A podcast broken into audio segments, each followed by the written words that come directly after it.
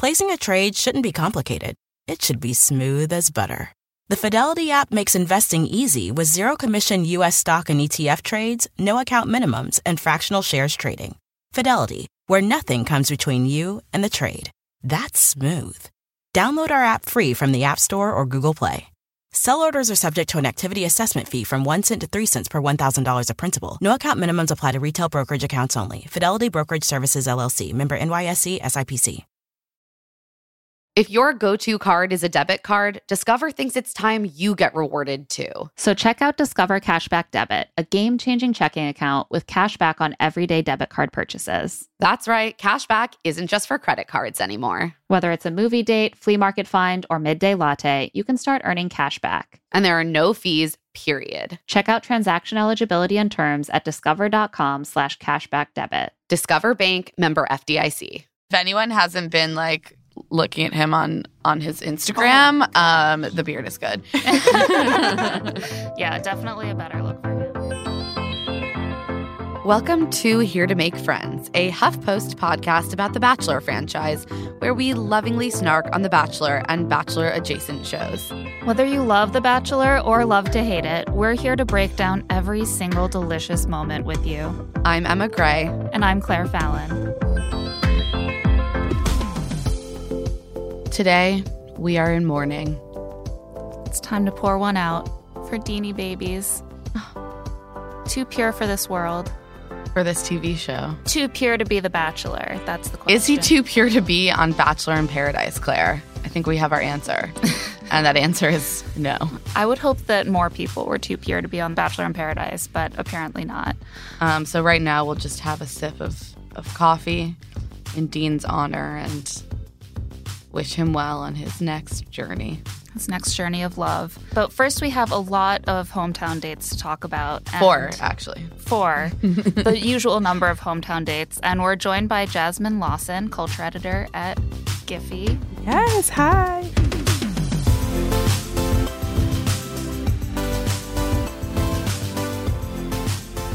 Thanks so much for being here.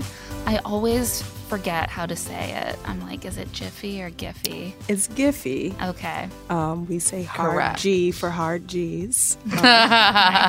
Um, I like so that. Everyone at the company says GIF, but we GIF isn't wrong. It's just not right. It's just alternative. Yeah. It's an Yeah, alternative. I, I prefer version. GIF. It just sounds better. So yeah, I remember hearing like the um the creator of the format said that he wanted it to be like choosy formatters choose GIF or something like choosy moms. no. Okay. Um, so let's start with Eric. The most Dive right in. delightful hometown Yes. date.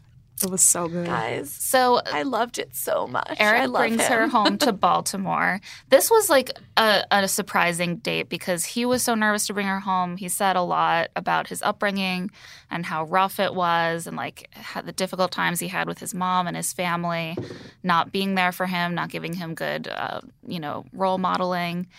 And then we met them, and they were just so delightful. And I was like, I feel like I just was like braced for a step that wasn't there, and like my stomach was like, "What?" Yeah, I feel like they set this up um, so that it could have gone very poorly, and then like everyone was holding their breath, and we were all able to just let out a sigh of relief. Yeah, yeah. No, I loved it. The way that they sung a whole song for her.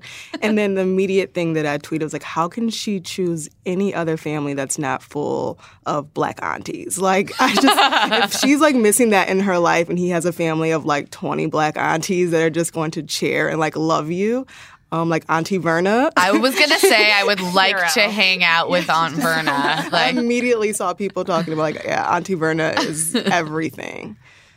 Oh, she was the best. But um, so first, they just sort of meet in Baltimore and spend a little one-on-one time together. They play basketball on like a pickup court. yeah, I saw a Diggy tweet like.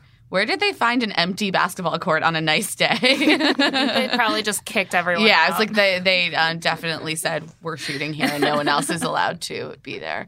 Um, and yeah, Eric spoke really well about his his upbringing and he talked about Baltimore and what it means to him. And then we meet his friend Ralph. or his I heard someone say Was it it was his his cousin? I was okay. very I wasn't confused. sure. It's his cousin. because some I thought it was his guy, friend. Suddenly, this guy was just there, and I was like, "What?" Okay, I couldn't tell if it was a family friend, best friend growing up, or an actual blood relative. It was funny because I was also watching his Instagram story the same time, and he was like revealing everyone reacting to the, themselves on TV, like, "Look, mom, it's your part," and then the, that guy was there too. You're finally on TV. And, Everyone and we still so we still haven't gotten clarity on the relationship. Yeah, but it was so, and they were dressed in all white. They had all, all white Whoa. for for their big family hometown. Yeah, it looked like they had like rented out a space at like a hotel in Baltimore, and it looked really fun. I watched the the It's Instagram cutest story thing. after uh, later at night, so I, I'm a little disappointed I didn't get to see it play out in real time. But like everyone just looked so joyful, just like they did on on, the, show. Yeah. Um, I loved when he took out the basketball when they got to his neighborhood, and she was like, "Oh, are you gonna ready to get school today?" Because she also plays basketball, and she, She was, like- in like four inch heels. Yeah, no, she was not prepared to. Play That was basketball. really impressive. I was like, the, Rachel does all. she did, yeah, She does. I was like, if you didn't believe she was like a magical being I love before, how they like tease each other. She's she just like brings out the best in everyone, and that was like almost the weird thing about this hometown episode is like everyone she met just was like, okay, I love her. Mhm. Like she just is able to conquer any situation. she handles herself so well. In and, and these were four very different families in four very different cities. Um, and and I tweeted something about this last night, but like you know, we've been watching this show now for too many seasons, and this was the most interesting set of hometowns that I've seen. Often you feel like it's like one cookie cutter family onto the next with like one family that presents some sort of challenge tacked onto the They're end. divorced. Right. Some yeah, a horrible moral failing like divorce. It's Um, like three three conventional white families with two and a half children, and then With one conventional houses. white family with two and a half children that are divorced, and they all live in giant houses. uh, and this I feel like we actually got and, and and it's partly a credit to her like she is able to engage in more complex conversations than I think Mhm. we've seen in the past and Oh, also yeah. the guys that she is drawn to um sort of are are up to having those more interesting conversations and then Yeah. so it sort of like bleeds into everything but I really I liked seeing that variety. Yeah, I really enjoyed that. Um, um, Verna was like, let's talk about the R A C E word. And Yes. she really was able to put um, Rachel in a comfortable space to like talk about the situation and, you know, the pressure of being the first black bachelorette or the first black lead in this se- series ever. Um, so that was amazing just to like finally have the conversation in real time in the show. Um, and in a safe space and an environment with another black woman. So I was really proud of that moment. Yeah, that was really, and it's interesting because we've been expecting, I think, there to be more conversation about race on the show, but it's always coming from the black contestants, or in this case, their families. Um, because like the the white contestants seem very uncomfortable talking about it. So it was nice to see that that moment for Rachel where it was like we don't have to dance around this. We don't have to you know be precious about it. We, Right. We're just going to say what we're thinking and Rachel was like, "Yeah, I'm feeling a lot of pressure from both sides, Mhm. from black people and from white people." And Aunt Verna was like, "Yeah, you are." Like of course. Like that's really hard. And Rachel said, "You know, I just want to be selfish for once and like find the person I love and love knows no color." And Aunt Verna was like, "I like that." Yeah, no, I thought that was great. I mean, she said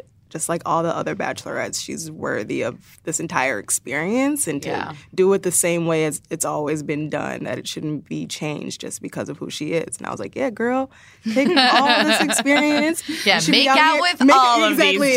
dudes. That made me so uncomfortable, the way she was like passionately making out with four people. Oh, yeah. I'm like, You're like, no, but this, and that that is uh that's how this show goes. But So. I just don't know how Get they the full do it. experience. The com- necessary. I would just like not be able. To. Well, from what past leads have said, like that part of it is is the hardest part, Yeah. and why they you sort of at this point start to see them get pretty consistently emotional because it's a lot of emotional labor to kind of put up those walls. yeah. Um, yeah, but I loved this whole. I, I loved the exchange with Aunt Verna, and it was such a great reminder that, like, hey, we don't need a bigot like Lee Right. in the mix to have really interesting, nuanced conversations Right. about race. Like those things are going to come up because she's a black woman.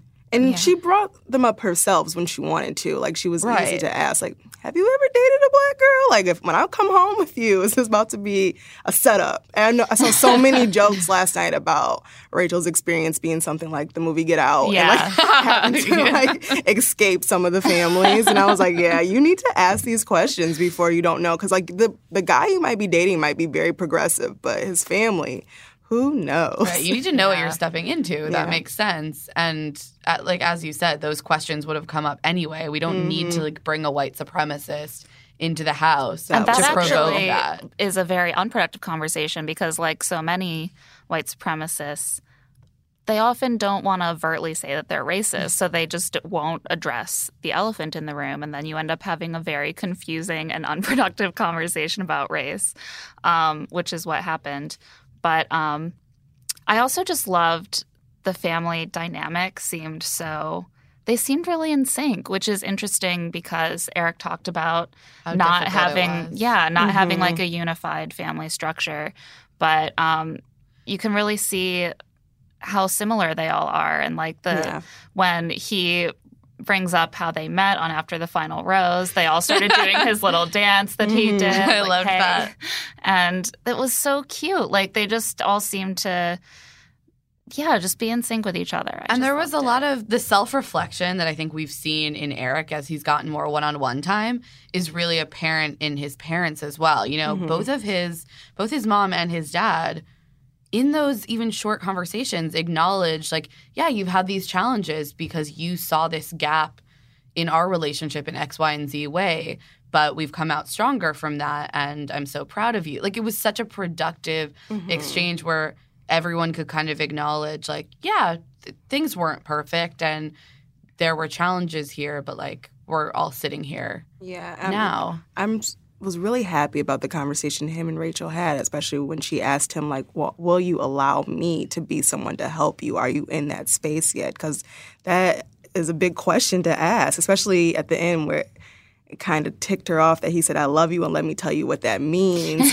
and she like he just didn't stop at "I love you," but like it means I really care a lot about you. But you could see that was progress for him. Like it, he probably has never even said that much to someone in a romantic relationship before. So even if Eric isn't the one, in the end, I like how the show and their relationship has allowed him to say things he's just never done or has never been permitted to express his vulnerability in that way. Um, it's been amazing just to see him break down on TV in that way and be very vulnerable. I'm comparing a lot of things to like Jay Z and Beyonce in this whole era of like Jay Z allowing black men to just cry and like have their lemonade moment. And like it's so great to see Eric be in that space and really be vulnerable. So as much as like the show has allowed for like this black woman to own like her space, it's definitely allowed a lot of these different like black men to like own their conversations and talk about feelings. Like in my personal life, like that's big dilemmas. They just don't talk about things. and so that's been really great to just see him have the conversation. yeah and that is the nice thing about the bachelorette versus the bachelor because there is this ex- like expectation that these men who are often painted as like hyper masculine um, are expected to talk a lot about their feelings and, their what love means to them. And they're Yeah. and and we laugh at it we make fun of it but to an extent it is this thing that we don't get to see in pop culture that often. Yeah. And it's, I mean, Eric clearly um, already had that vocabulary. He's someone who talks about his feelings a lot and analyzes why they are the way they are. And I really liked his conversation with his mom because you, you could really see where that comes from. And he's talked about how he didn't feel like she gave him the love that he wanted. And she acknowledges that. And she's like, you know, I know that you felt like I wasn't giving you that, but I've seen men with a lot of potential in my family. Um, instead of reaching, you know, upward and being ambitious, just reaching for what's next to them, which is their mother. And I didn't want you to just be so attached to what was easy to to having your mother care for you that you never made anything for yourself. And she wanted him to like instead be open to a love like Rachel. And I thought that was so interesting, and especially compared to what we see later with Dean, is just this acknowledgement of like, this is the choice I made as a parent. There were consequences, and some of them weren't good. And Yeah. I am aware of that, and I am sorry for that. But I also am proud of how you turned out. And yeah, we saw that with his dad as well. He's like, I wasn't always the best parent. I wasn't always making things easier for you, but I'm proud of how you overcame that. And I honestly didn't tweet much about this date because I just had nothing to say. I was like, they're saying it all. Like, yeah, I think my only the hell out tweets were this. like, Eric's family is delightful. I like him. like uh, it made me excited because I mean, in my own personal life, I haven't been at that stage yet either where I've brought someone home. Like no one's ever met my mom or my grandfather or like been like in sync with the family. So it's not a rare thing the way the show tried to make it seem like you've never brought Oh, I anyone home. agree. Like, pe- that's just not like common. Like you date a lot of people in your 20s and they just especially if you live in a city like New York or LA, how often you like bring someone all the way home. No, um, to I, where to- you're I totally agree. Yeah. He's, he's he's living on the West Coast and he's from the Yeah. East Coast. It's like a pretty big thing to be like fly across the country with me. Exactly. So I don't think that was that weird, but it made me excited for that moment in my life when it finally happens to like introduce someone into your family. So Yeah, I think there's. It's a weird. They conflate bringing someone home with meeting their family. Like my college boyfriend definitely met my family, but I never made him go back to Indiana to Mm-hmm. like be at my home. And I did make my husband do that like right away. I made him go to Indiana. But like, there's like a- distinction, I guess, for me of like there's a big commitment to bringing someone like home for the holidays. But then again, I I do earlier on want my family to meet someone I'm dating, but they kind of treat on The Bachelor like it's all the same Yeah. thing. I don't know. But um, Eric seems more ready than I expected from earlier oh yeah. in the season. I didn't even really like Eric or thought Yeah. to give him a chance in like the first few episodes. Like We didn't see much. Po- we didn't see a lot of a lot from him. when he had his back and forth with what was his name Iggy and like that whole Yeah. yeah. debacle thing happened, I was on his side because I was like, yeah, Iggy, you're a little tripping, a little obsessive with Eric in a weird way. But I, I didn't think that Eric was someone that um, Rachel, the way that she was being describing, liking him so much. I'm like, I don't see where it's happening, but there's a lot that you just don't see on the show. And now that he's had the space to like shine a little bit more, I'm like, oh, he's amazing. I think now that he has gotten that affirmation, which is what we saw him saying he needed at the beginning, he's uh, just a thousand times more comfortable. Yeah. Um, and the beard. Like the beard makes Eric look so much better. Like I don't understand why he didn't have it for the majority of the season, but he looks fine. I wonder if he just Yeah. thought it would be easier to upkeep like a clean shave yeah, on the show. Maybe, but he looks like a whole new man. It's like yes. He does look, yeah. Yeah. If, if anyone hasn't been like looking at him on on his Instagram, Oh um, the beard is good. yeah, definitely a better look for him. But um, no, I also think he tends to like when he's uncomfortable retreat into these kind of new agey cliches, and to he would say to Rachel like, "We're here." We're alive, like we're getting to know each other. And I was like, oh, brother. But then you see him get like dig beyond that into Mhm. really talking about what's going on with them. And it's it it makes me like I'm willing to put up with the new agey stuff Yeah. because it's so nice that he's more open. But we have to talk about Bryan as well. On to Miami. Um, Rachel says that Miami is just like Bryan. It's hot, it's steamy, and sometimes it just speaks to you in Spanish.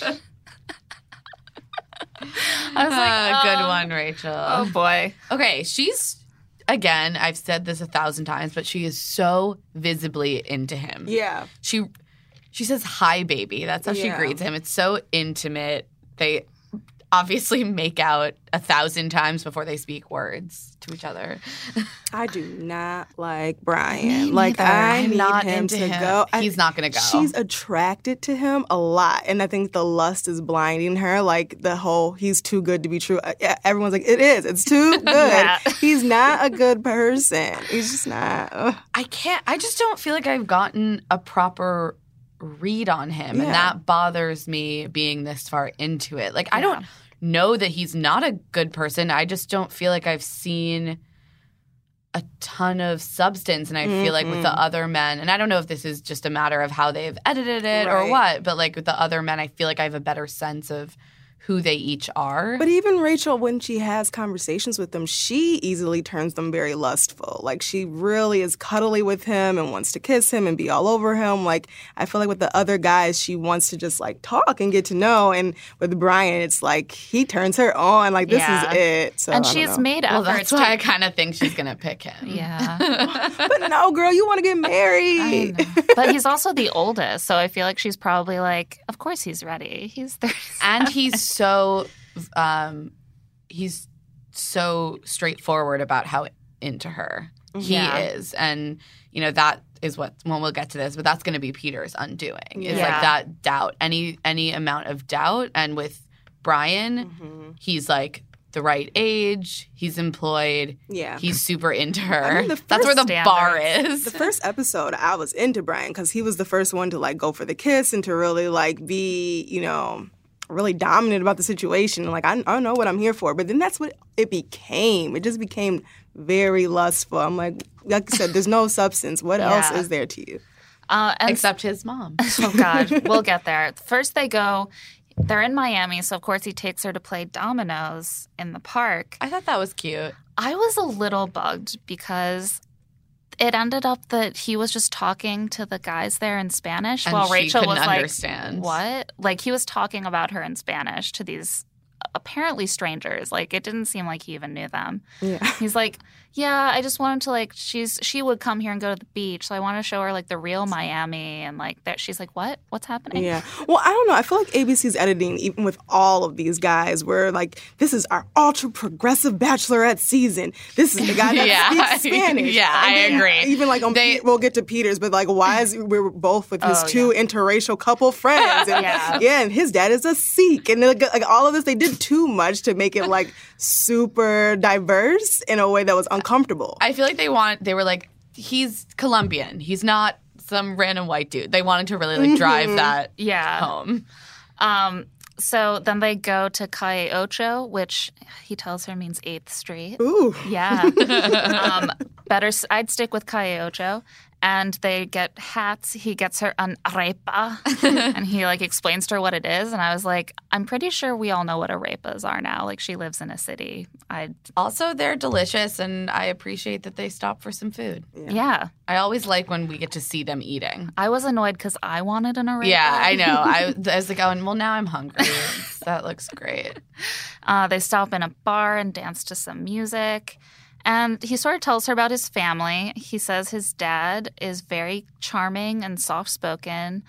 Um, and His she's like, "Oh, like you." And his mom, he describes Is a as ball a of energy Yeah, and very sensitive and, he's protective. and he's an only child, which makes sense. yeah, and then she says, "Well, I'm nervous, obviously, because of what you told me about the last girl you brought home." And he's like, "Well, that was maybe the other person's fault." That's, like, that seems to be the the company line. It's like, well, it was just that his ex was a bitch. Yeah, I am not buying that Yeah, for a second. Matt. All that tells me is that if things go badly, you're going to blame me and not your mom. And Yep. that makes me uncomfortable. Um, But he is obsessed with Rachel making Rachel smile. He's just full of these little these little lines that I, I, mean, don't know. it's He's I I don't want to say like this is disingenuous. I just don't think we've seen Yeah. I want more. They're very attracted to each other. So, like, yeah, I think the lust and the attraction is real, but that is all it is. I mean, uh, he definitely is clearly is someone who enjoys the courtship phase. So I totally believe that he's obsessed with making her smile. That doesn't necessarily mean that they have a lifelong bond. Um, but I think his family's approval means a lot to him, to say the least. So Thank they- God uh, go Rachel is the most charming woman alive. Seriously, she's, I think she's the only human Yeah. woman who could make it out of there without like claw marks on her face during this hometown date.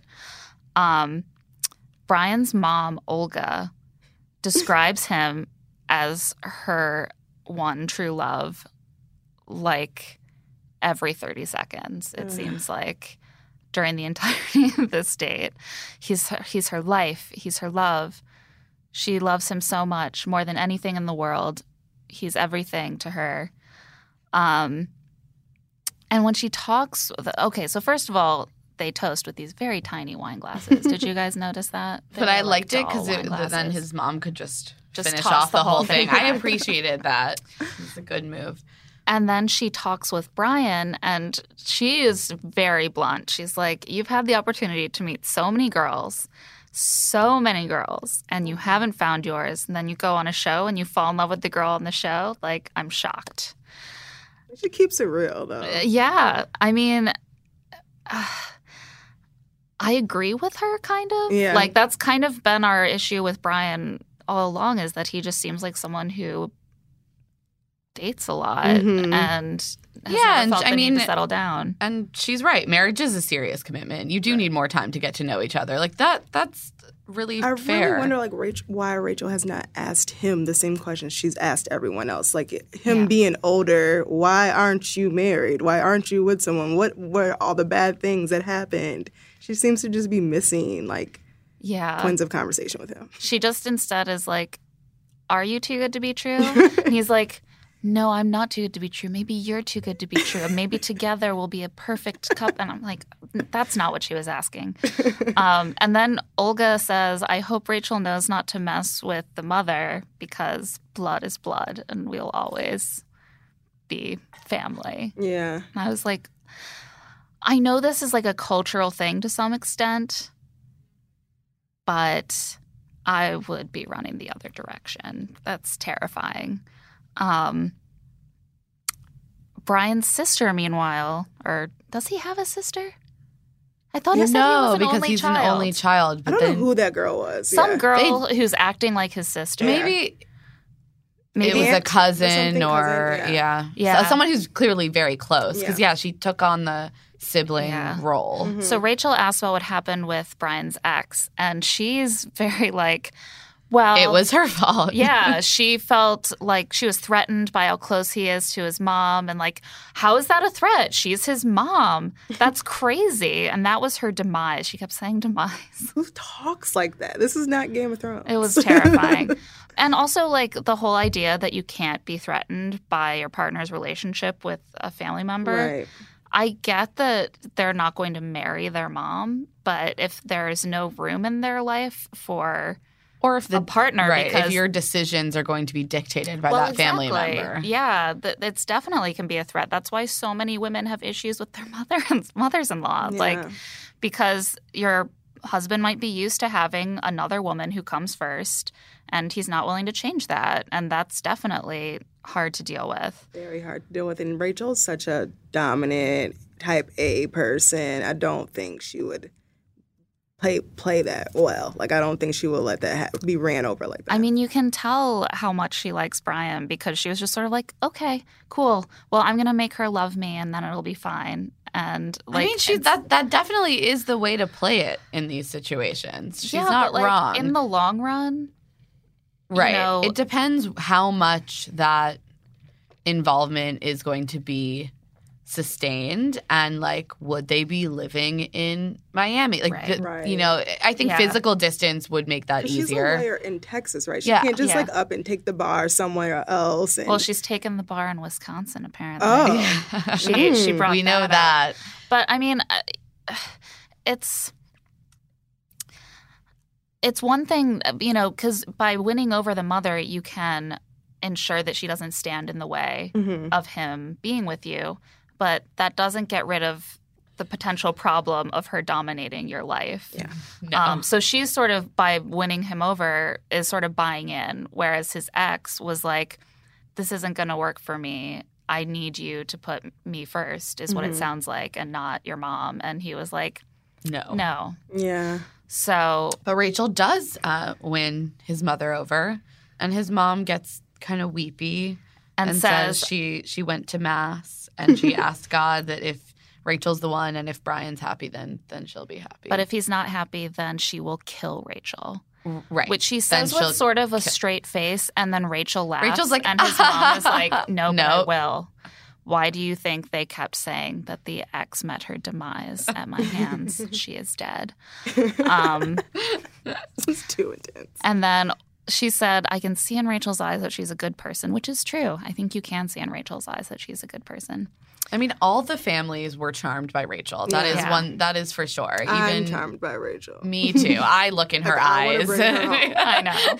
exactly. I think if I brought Rachel home, everyone would be very confused, but they'd be on board. Right. My Yeah. husband would be like, okay, I get it. Like, it's fine. Um, and immediately after they leave, Bryan is like, they loved you and I love you. I feel like I can finally say it now, which is definitely not a sign that he's too attached to his family's approval. It's totally normal.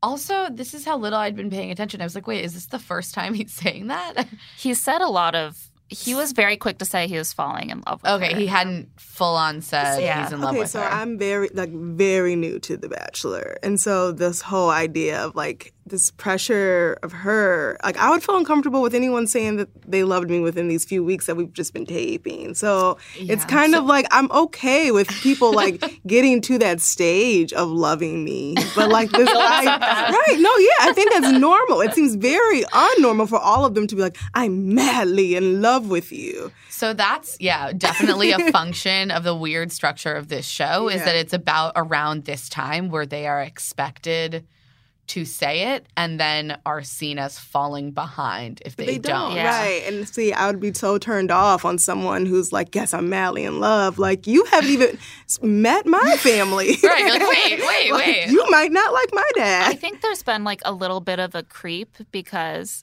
earlier it wasn't so universal. Like sometimes you get to the finale and no one would have said it yet. Mm-hmm. And now then it's like people started saying it earlier. And what the leads would always realize is I would rather bet on a sure thing than Mm. choose someone who might turn me down or who might not feel the same way. And so then it became clear that to get to that point, you had to show the lead that you were all in. Yeah. And so that's more code for I'm all in than Yeah. even necessarily. Like from what any couples who've come out of the show have said, they always say, you know, once they've had some distance from it, like that was a very interesting, unique experience. hmm And when we ended it together, we started dating afterwards. Yeah, yeah. Even if we were engaged, we we dated in the weeks after the Yeah. show. Um, you know, they're like we le- left each other and we were engaged. We didn't have each other's cell phone numbers and we weren't Facebook friends. Right. Yeah. Like- I get weirded out. Like if I'm friends with someone for a year, I'm like, should we call each other best friends yet? Like it's still like might be too soon. I mean, it might be too soon. I don't know. I've been friends with people for years, and I'm just like, you know, we You're on the we back see each other sometimes. um, and Rachel is very excited to hear that he's in love. She has all the feels. She's having all the feels. and it feels um, good. Right. so good. She is giddy. She's the only one who could say a line like that and have it come off as uh, charming. she, I want what she has, just like this bottled charisma. Just I want to buy it, and, like pour it all over myself.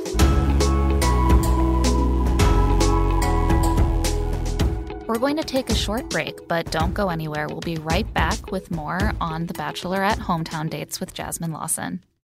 This show is sponsored by BetterHelp. Emma, what's the first thing that you would do if you had an extra hour in your day? Would it be sleep? Would it be get a delicious pastry from the bake shop around the corner? Would it be, I don't know, get some actual writing done? Yeah, Ugh. read a book. I mean, my list is extremely long these days. There are not a lot of hours to spare. And, you know, a lot of us do spend our lives wishing we had more time. The best way to squeeze that special thing into your schedule is to know what's important to you and actually make it a priority. Yeah, this is something that I am often working on with my therapist. It helps you find what matters to you so you can do more of it. If you're thinking of starting therapy, give BetterHelp a try. It's entirely online, designed to be convenient, flexible, and suited to your schedule. Just fill out a brief questionnaire to get matched with a licensed therapist and switch therapists at any time for no additional charge. Learn to make time for what makes you happy with BetterHelp. Visit betterhelp.com slash love to see it today to get 10% off your first month. That's BetterHelp, H-E-L-P dot com slash love to see it. So it's been a few years now, but I still look back on my time planning my wedding so fondly. I mean, I was so excited to get married to my partner and to plan a big party that really reflected who we are and our friend groups and our families. And it was also very complicated and there were lots of moving parts. It wasn't always easy.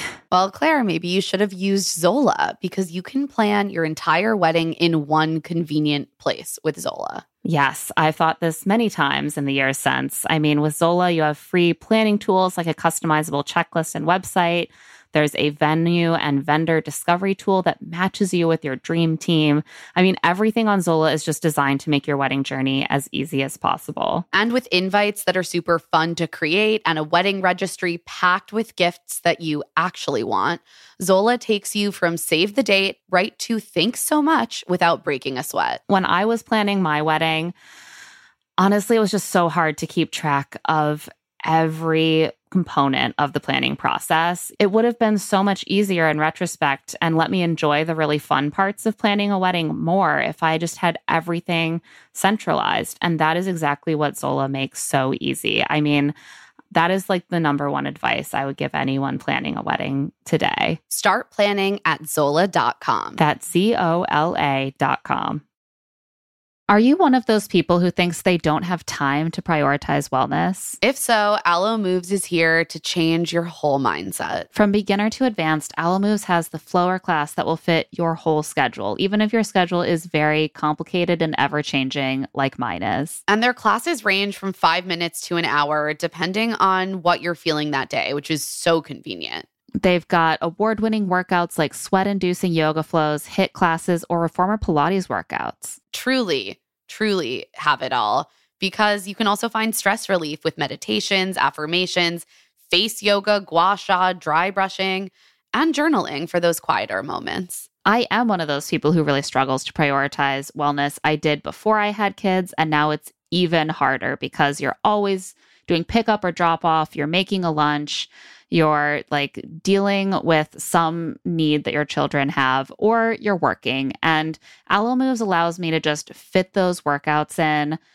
in those spare moments when I find myself with an extra 30 minutes of time, I can do a yoga class, I can do something that gets my heart rate up, and it really works with my lifestyle. So unlock your personal wellness routine with Alo Moves. Go to alomoves.com now and use code LTSI20 for an exclusive 30-day free trial and enjoy 20% off an annual membership. That's alomoves.com code LTSI20. alomoves.com code LTSI20. I am someone who is perpetually facing the issue of my closet is messy and full, and yet I feel like I have nothing to wear. Mhm. But Quince has been an absolute game changer for my style. Same. If I really need a new luxury basic, I know where I'm going to find one that is going to fit the bill, work for a lot of different occasions and styles. And I'm also going to stay on budget, which is a huge plus. They have items like 100% Mongolian cashmere sweaters for just $50, organic cotton sweaters, washable silk tops, and timeless 14 karat gold jewelry. The best part is that all Quince items are priced 50 to 80% less than similar brands. And by partnering directly with top factories, Quince cuts out the cost of the middleman and passing uh, and passes the savings on to us. Quince only works with factories that use safe, ethical, and responsible manufacturing practices and premium fabrics and finishes. I love Quince for their wardrobe basics. Like I have a really amazing leather blazer from Quince, but I also have gotten really into like their luggage and travel accessories. I just purchased an incredible like neoprene weekender bag and it is such high quality. The color is beautiful and I spent about half as much as I would have spent on a very similar product from a fancier brand name. Indulge in affordable luxury. Go to quince.com slash LTSI for free shipping on your order and 365 day returns. That's Q-U-I-N-C-E dot com slash LTSI to get free shipping and 365 day returns. Quince.com slash LTSI. One in five Americans have learn a new language on their bucket list. As they should, learning a language is so important. So if that's you, make 2024 the year you finally check it off the list with Babbel, the science-backed learning language app that actually works. Babbel's quick 10-minute lessons are designed by over 150 language experts to help you start speaking a new language in as little as 3 weeks, which is kind of wild. One study found that using Babbel for 15 hours is equivalent to a full semester at college, aka so so many days of waking up for an 8:30 class that I maybe didn't need to do at all. Plus, all of Babbel's 14 language courses are backed by their 20-day money-back guarantee. Personally, I've been trying to brush up on some basic French because I am headed to go work from Paris for a few weeks and it's been really helpful because my French is not good, but now I don't have to sound like such an idiot.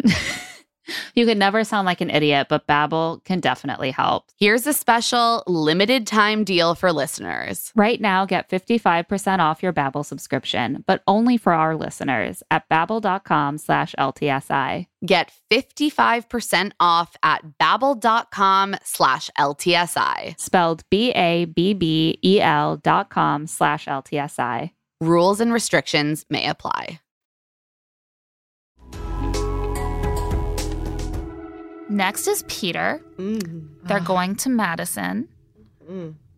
to see his Midwestern, Midwestern roots. roots. And it, the silver fox is really coming out on this date. He's wearing like a t-shirt with like a slightly deeper than usual, like it's like between Neckline. a boat neck and a crew neck. Mhm. And I just couldn't stop looking at his collarbones, just like peeping out. Peter is everything. Ugh, he's just like so on point. He's Mhm. like, He's my I'm not winner. just gonna wear a t-shirt. I'm gonna flaunt my beautiful collarbone.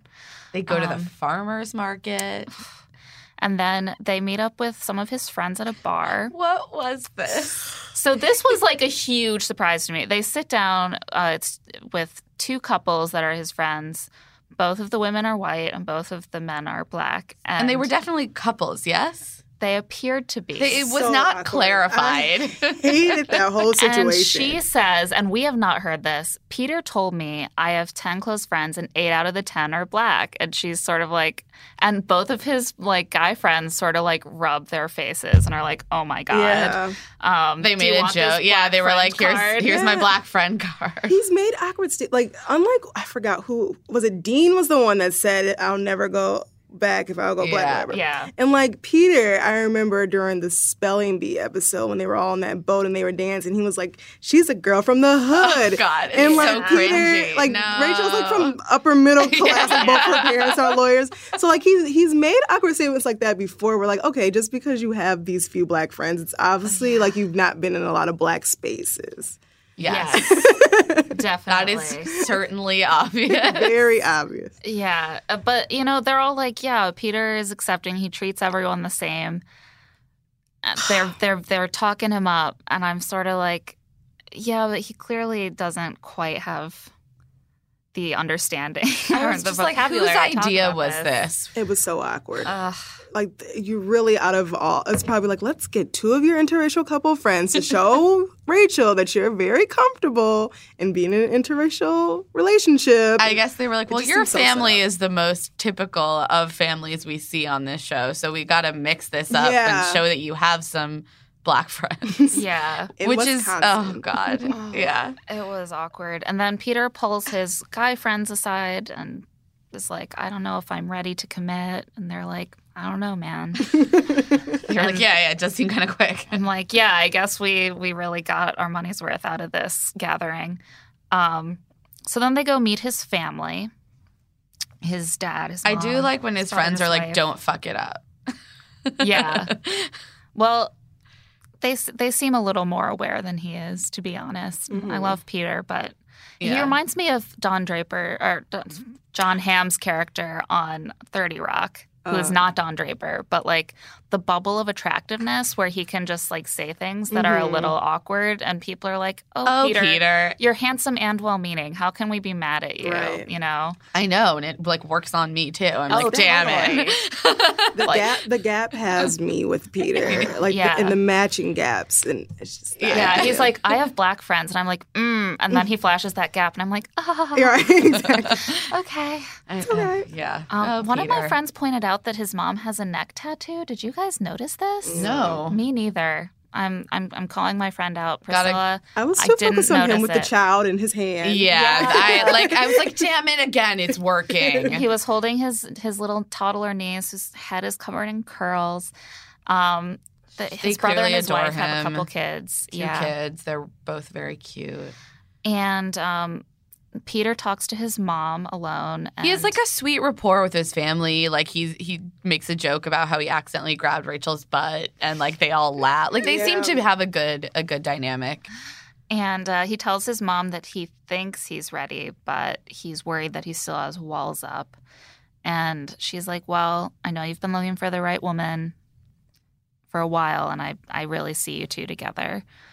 But um, then Rachel asks his mom if he's ready, and his mom is like, Maybe not.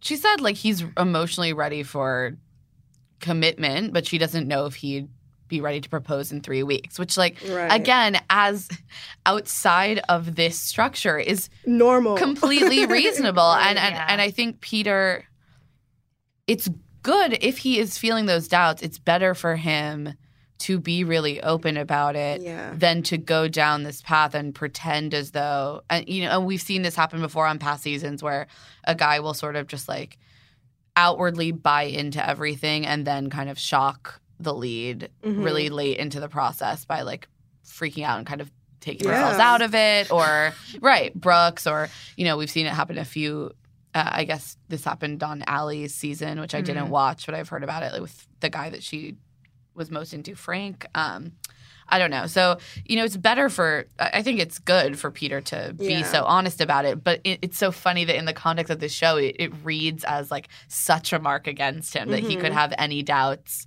after knowing someone for six weeks. Well, to me, it's like I also would think since The Bachelor and The Bachelorette, it's always someone who has also been through the process before. That that lead would understand more what the other people are going through because Rachel was on Nick's season, so obviously she wasn't like super still in love with Nick. Like she got past that to be on The Bachelorette. So like you weren't like, oh my God, this is the one I'm gonna be with for the rest of my life. So like we're not buying into that. So you should understand like what it's like to be in that final session of like this is someone I could see myself with. Right. But Well, I think maybe she does relate to it and understand it, but in at the end of the day, like Claire brought up, like going for a sure thing is less Mhm. terrifying on national television. yeah. So she'll go with Bryan. Yeah. Well, I don't know. So Peter is my pick for the win. I think Peter is a good mix of all of them. He's super fine and attractive. Like if you look at Peter's Instagram, he dresses like a frat boy, like on the show. His Instagram, he's like a GQ, like Calvin Klein model, with all these Yeah. suits and stuff. Like he is super attractive. Like fine out of this world. Um, and but he's very charming the way that Eric is, and they have like really like easy conversations. Like my favorite day ever is the puppy cello. Like that Oh was the that cutest was thing the in the best world. date. And the way that they bonded over like being going to therapy, I was like, that's the Ugh. most New York day ever. Yes, like I'm was- in therapy that too. was my I'm like, favorite this is just moment. so great. So um, for me, I'm like Peter is a good combination of someone where she can actually be normal with, can lust over. He seems sane. Like I don't know. Peter's a great pick for me. And he's in his early 30s. Yeah, like and he seems yeah. ready, and he's he's was in Madison, places that she lived before, and things of that nature. So I don't know. Yeah. It also makes me think back to Andi and Josh. And I mean, she picked someone she was really attracted to.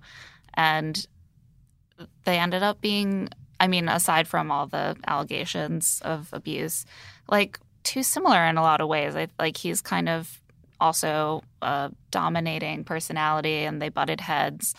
And, and Peter, you see someone who's sort of like less sure of himself and would let Rachel maybe take the lead a little bit. Mhm. And that might be good for her. But I think that we see her fears of him not being Yeah. fully in really cropping up. Like she says, like she doesn't want a boyfriend at the end of this. She wants to be engaged. Yeah. Um, yeah, she's ready.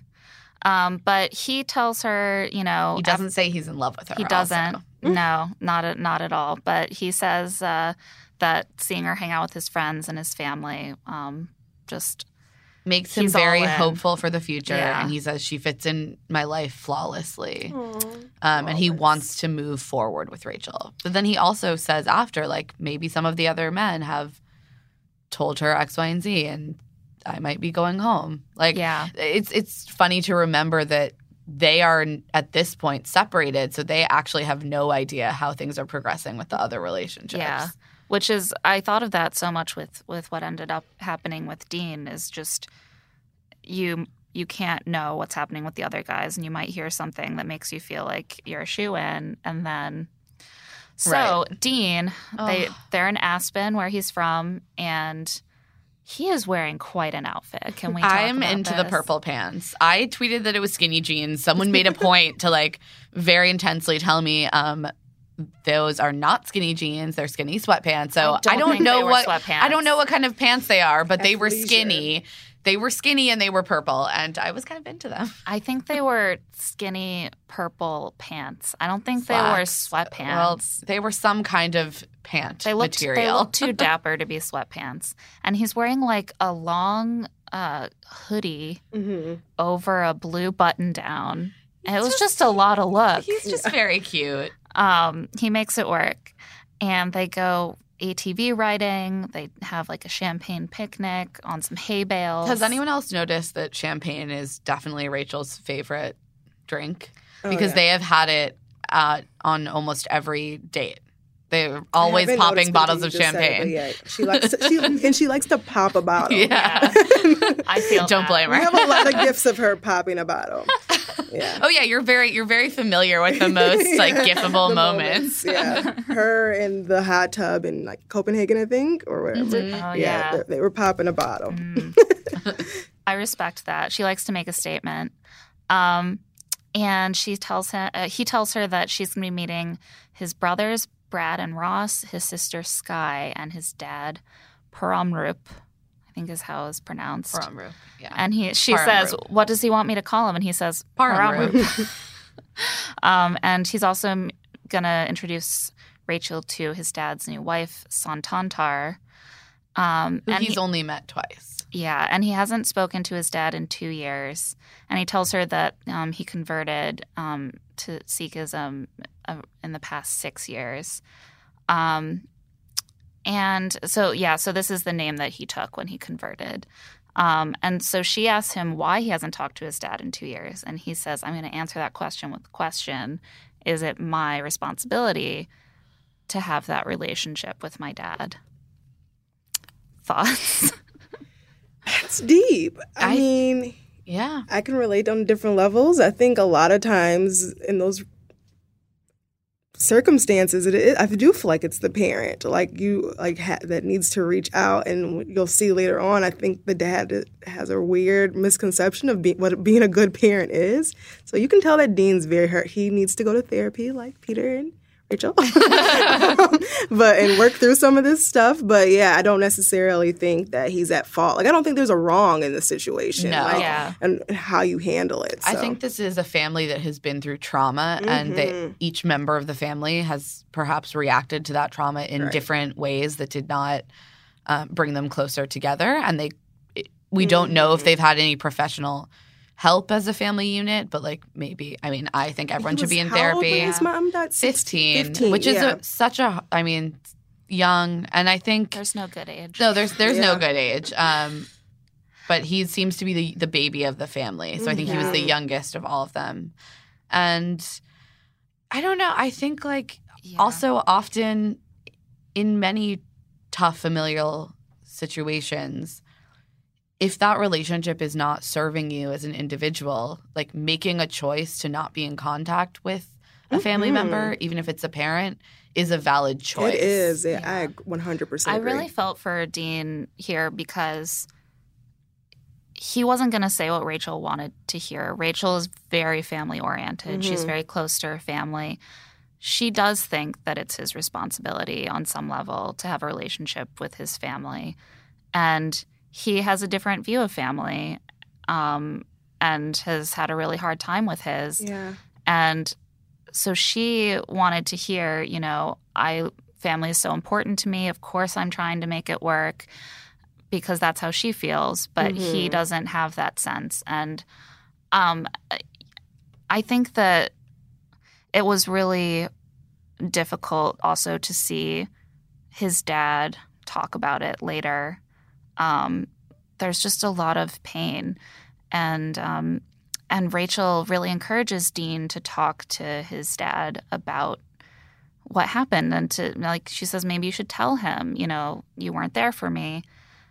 And i just wanted to say like maybe not. Maybe you shouldn't Yeah. say that because maybe dean knows better than you Yeah. why that won't be helpful Yeah, I think she was overstepping in a lot of ways, and it is very uncomfortable to me. I feel like the show is moving in such a progressive space. It should be you should be allowed to be from an unconventional family, like like you said before, that all the hometowns were very cookie cutter and these traditional families. I think most people can re- probably relate to a Dean situation than anything else. So it would have been better to just let it be what it is, or for him to kind of maybe pick his own dynamics of the people in his life. Because sometimes when you come from a broken home like that and you become an adult, you kind of choose your own adult family. And it probably would have been better for her to meet the people he actually considers close to, maybe that is just his siblings. Than like this forced situation with his dad, because that just seemed so like And all scripted and weird and like very like not well thought out because it does it saw like his his trauma and that broken relationship for like being exploited on TV was just really weird.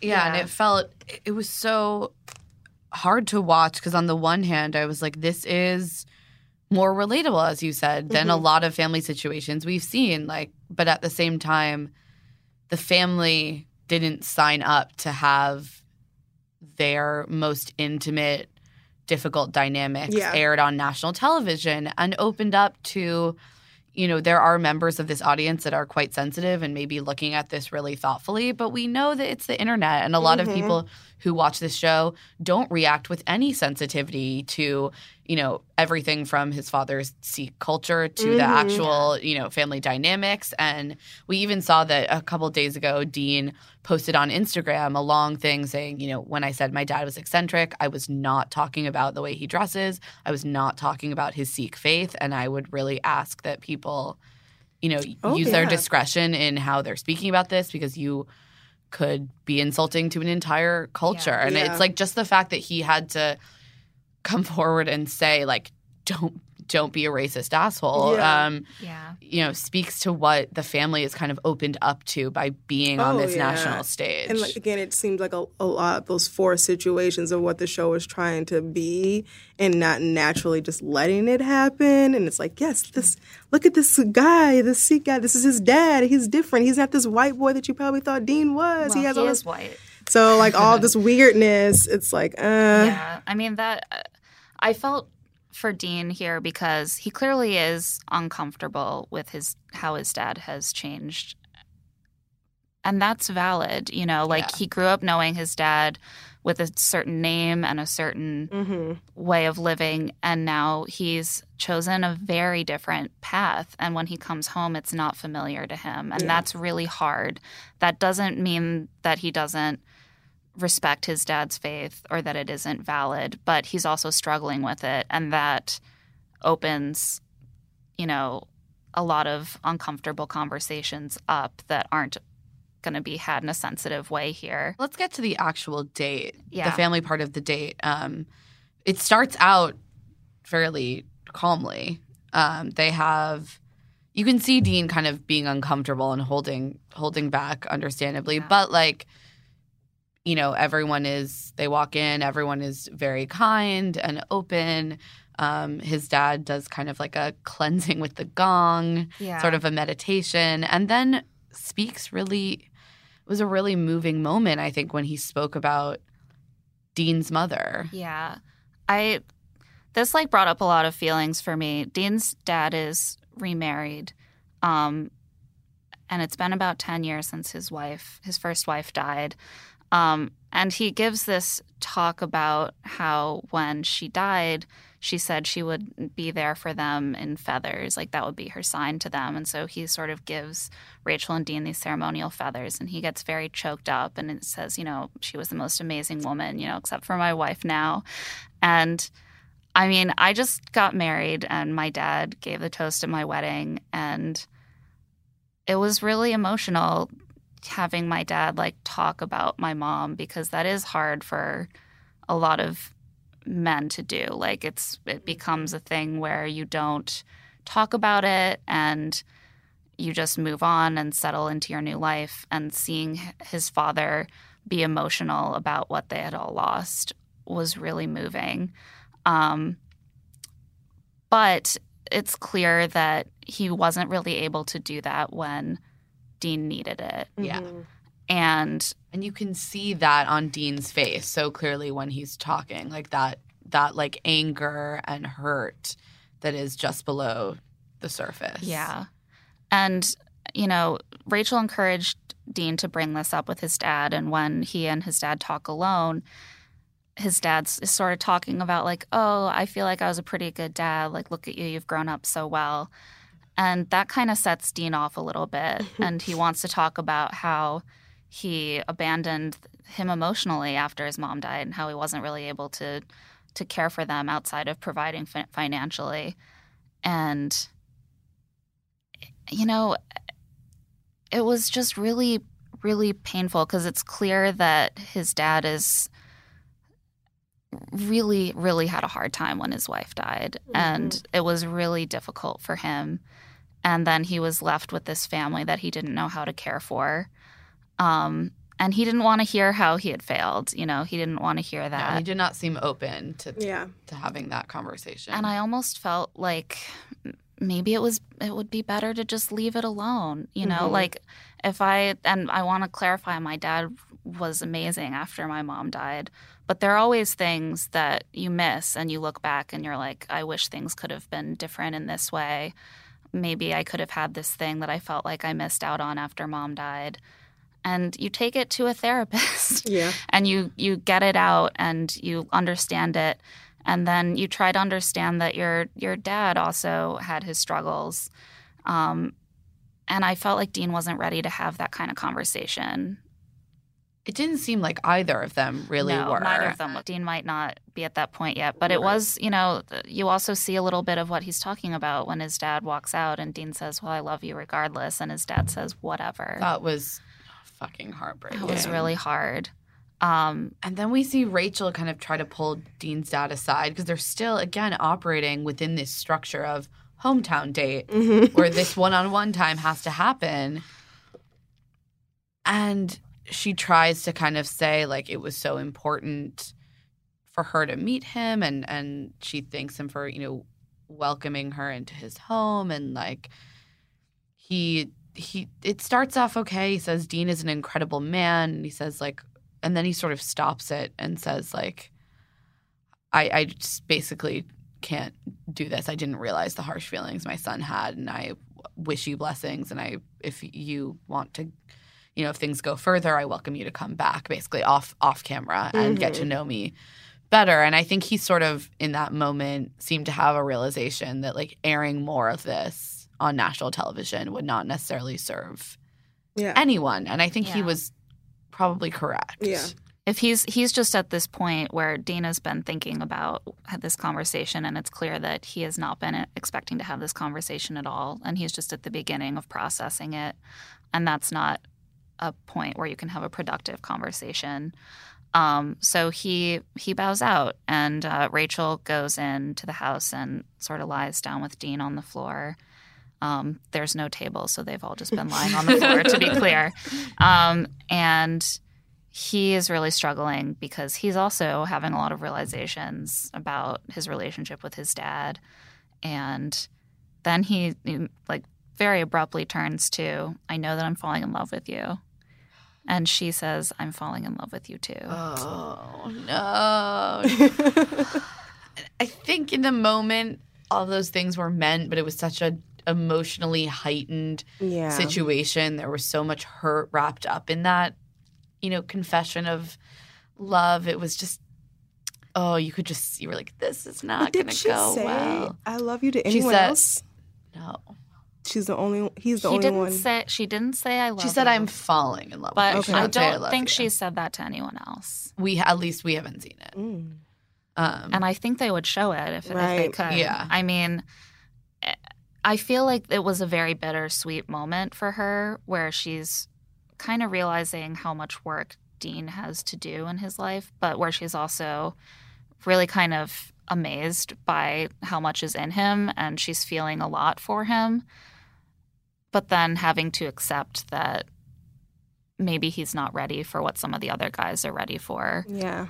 And so sh I do think she meant it, but that that didn't It- change. and exactly what the you were saying earlier about the fact they they're not seeing each other and how that the other guys like yeah. for him that must have been a really he must have felt very settled after hearing Right. that which is understandable and then to be sent home it's also just makes me really sad that it happened right after this sort of trauma comes up Yeah. with his family i uh, i actually don't think that's that his family is why rachel maybe made the decision Mhm. but I think it was always Yeah. going in the direction where he would make it to Final Four and no Yeah. further. I think also if he were more settled in his feelings about his family, it would have helped him because she is so like, I'm an adult, I'm ready Mhm. to start my own family. And he's still figuring some stuff out. I don't think it has to do with his family situation, more that he's processing a lot at this point. In his Right. life. And I think his age has a lot to do with that. Yep, Yeah. I agree. I think I I never thought he would be the one that won in the end, just because of the who Rachel is and Yeah. the dynamics of her wanting a really adult relationship. yeah. Yeah. and I Um, I feel for because like you do like it doesn't make sense, but like because people don't usually choose to die, but like that can give you a lot of abandonment issues and like the fear that love will be taken away from you and um he always seems very strong but you can tell that he still has a lot of um, trauma from what happened and to that was something that we didn't really talk about it, but Rachel did have a conversation with his sister, Mhm. in which his sister kind of said like she felt very weak in the situation, like after their mom's death, and Dean was always kind of the the strong one. And I think often when you talk about like a young man being the strong one, it involves a Mhm. lot of like emotional suppression. Yeah. often. Um, and so I do think, as you said, like we're seeing him get to the point where he's like really diving into these traumas, Mhm. um, which he needs to do. Just maybe we hope that he can continue to do that off of yeah national show's, like, television. This specific episode was just like the therapy episode. Yeah. Like everyone talked about all the traumatic experiences in their lives. I also wanted to send a lot of people to therapy. Yeah, Uh, exactly. Bryan and his mom can maybe is like some Oh, yeah. therapy. Um, and it's time for the rose ceremony. but first, Chris Harrison appears for the first time in so long. to He's earning his paycheck. she he's like, "How are you doing?" And she says, "Not good." And great job, great He's job, like, Chris. it's okay to struggle. It's Yeah. okay to not be perfect. Um, Thera- she, she says it's hard Chris for her to be selfish, and he's like, "Well, are you ready? like, what What are you here for?" Um, so she talks through how she felt about all the different guys on the date, and she mentions that when Dean told her he was falling in love with her, it was right at, in the midst of this really complicated moment emotionally, and so she wasn't sure what he was really feeling, um, which is tough because she did say back to him um, in that moment, and um, so to question it later that he meant it seems a little rough. um, but it, it was a really weird and difficult moment to have that conversation. Um, and now it is time for the rose ceremony. We're here. And she starts by giving a little um, emotional speech about how she's starting to have feelings of love. And she says, To the person I have to say goodbye to tonight, I'm so sorry. And I want you to know that I believe you're an absolutely amazing person. And I'm so sorry that I have to do this. Also, all of the men looked very dapper. Yeah. They were all dressed quite was- nicely. it was It was good. lineup. Yeah, it was good. They all got to go home and refresh their outfits. Um, the roses are handed out first to Bryan, Duh. then to Eric, then to Peter. Right. It was meant to feel like I just feel like we knew. I mean, also because ABC had spoiled themselves with the uh, Yeah. promo. Do you guys think any of these four will be the next Bachelor? Yes. Which one? I don't. I I thought for sure Peter. Mm. If but I feel like Dean made a strong case. Yeah. Last but night. because we know he's on Paradise. Yeah. okay. I w- think that lowers his chances. It well it depends how it plays out. If he is the center of romantic drama on Paradise, I think that diminishes his chances. of- Capital. yeah, of being the Bachelor. Mm-hmm. Last night made me feel like Eric's stock sort of rose, Yeah. and like, oh, he could carry. Well, that was my thing. I think they want like any of the contestants, but they do want to finally have like a person of color as the the bachelor. So I'm like, I wonder if someone from this season. I am worried that be. they're gonna think it's too much too soon. Yeah, yeah, I was joking with um, my coworker that it's like the country. Like we gave you Barack, now yeah, chill exactly, for like a few exactly, exactly. and we'll give you something else. Yeah, the next bachelor is gonna be Lee. yeah, Listen, like a real about face. Yeah, Did too much. my only America my did fall in love with Lee. I mean, right? universally beloved that one. There's a great like we're all dumb to the fact that in the middle of the country, Lee has a lot of support. Oh, I think Oh, no. Lee definitely has some fans. and a lot of girls that want to date him. It's really upsetting. Every time I see, like- uh, God. Where have we gone wrong Yeah. as a society? well, in uh, Um, many ways. Yes. so. this is just one of them. So Rachel walks Dean out and she he looks stone faced. she says, I underestimated how I would feel about the people left. And then she says, I wonder if you're really ready for the same things that I'm ready for. And you can tell he's so frustrated and shocked, but also trying to be like very calm and respectful. And he sort of has this moment of like, but, but I said I was falling in love with you, and you said it too. Yeah, he was like, I believed you. And she's like, No, I meant it, as hard as that may be to believe. I don't think he believed that. no. Um, and he says, You're an incredible woman. You have three incredible guys in there. And I wish you the best of luck. And they hug. And in the limo, he he basically says, you know, I thought that she meant it when she said she was falling in love, but it wasn't reciprocated. Um, and he says, you know, I think she's an incredible woman, but I think that she made a mistake. And you know what? Everyone agreed with him on Twitter. It was, people were very upset. Oh no, the Deanie babies love Yeah. I, him. he's he's just very charming. I think- think, he'll he'll be a hit on He'll be Paradise. fine. I think the only person people He will been definitely be fine. happy to see go home after this episode was Bryan. He's not going He's home. not going home. We're just going to be disappointed every episode when Bryan doesn't go home. Guys, you that all need to like really prep yourselves. He's never going home. oh God, he can't go home again. Um, and I don't know if you guys noticed this, but there was some bonkers Bachelor in Paradise promos last night. yeah, oh, no. they really tried to to lean into the fact that production was stalled.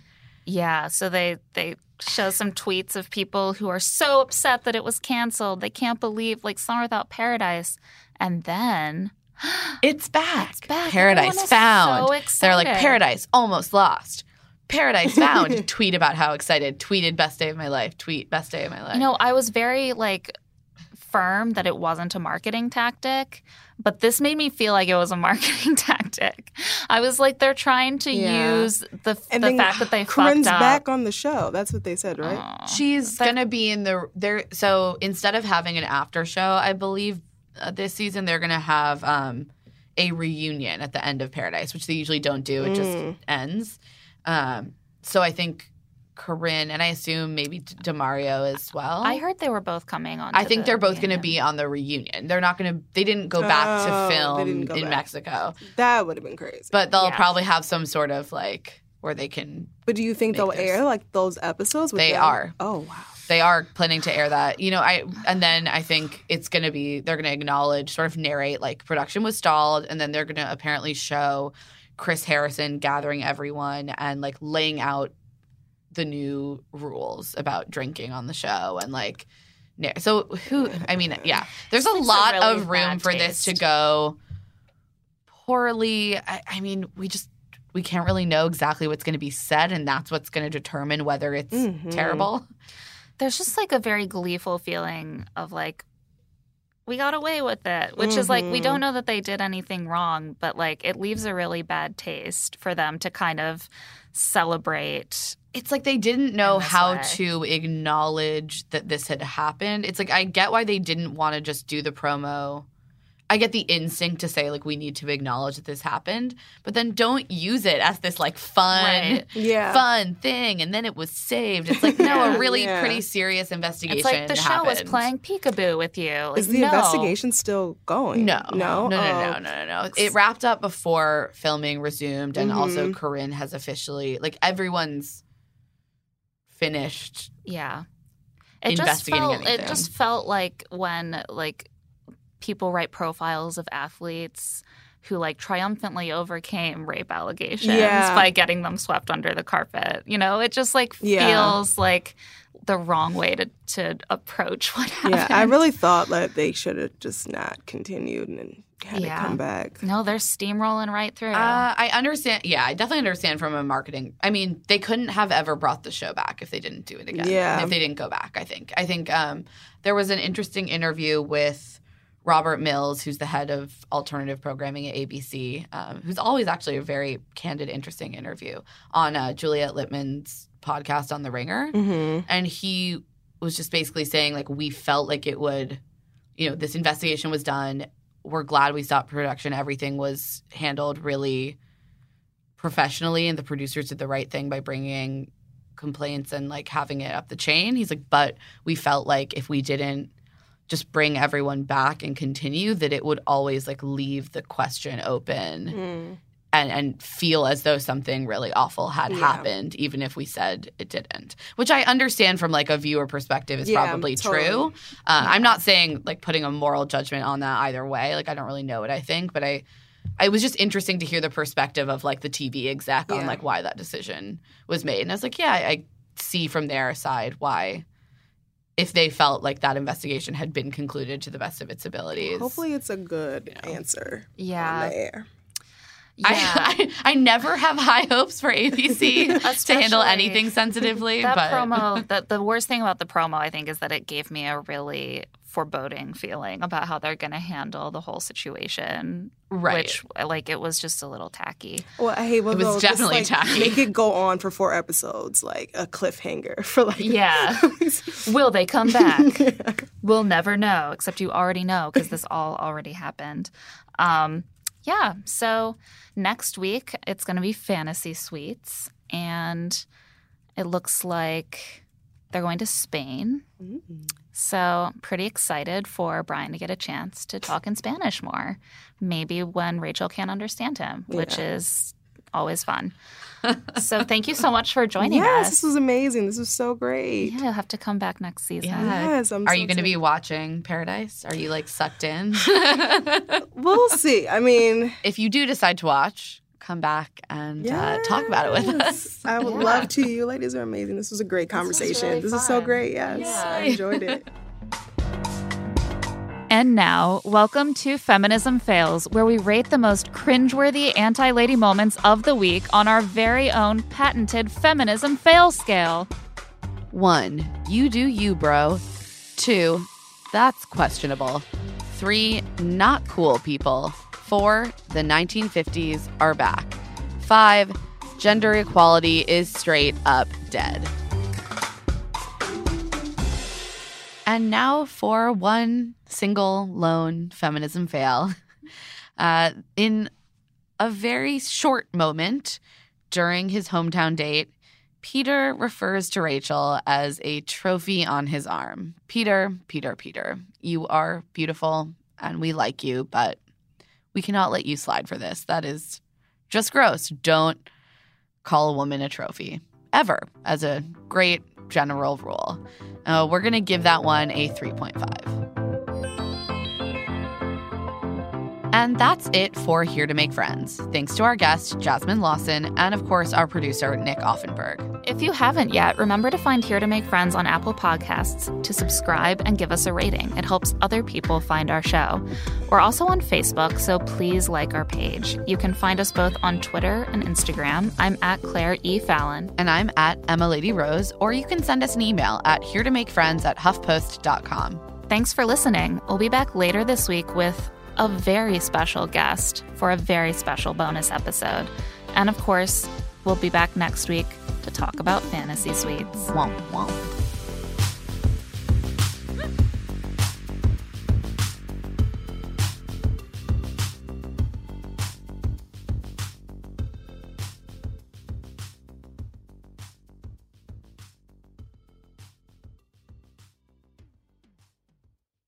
Whether you're making the same breakfast that you have every day or baking a cake for an extra special day, eggs are a staple in our diets. Eggland's best eggs are nutritionally superior to ordinary eggs, containing more vitamins and 25% less saturated fat. Not only are they better for you, but Eggland's best eggs taste better too. There's a reason that they're America's number one eggs. Visit egglandsbest.com for additional information and delicious recipes.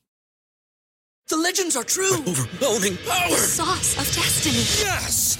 The most legendary sauce has arrived as McDonald's transforms into the anime world of WcDonald's. The greatest flavors unite in all new savory chili McDonald's sauce to make your 10-piece Wick Nuggets, fries, and Sprite ultra powerful. Unlock manga comics with every meal and sit down for a new anime short every week only at WcDonald's. Ba-da-ba-ba-ba, go! At participating McDonald's for a limited time while supplies last.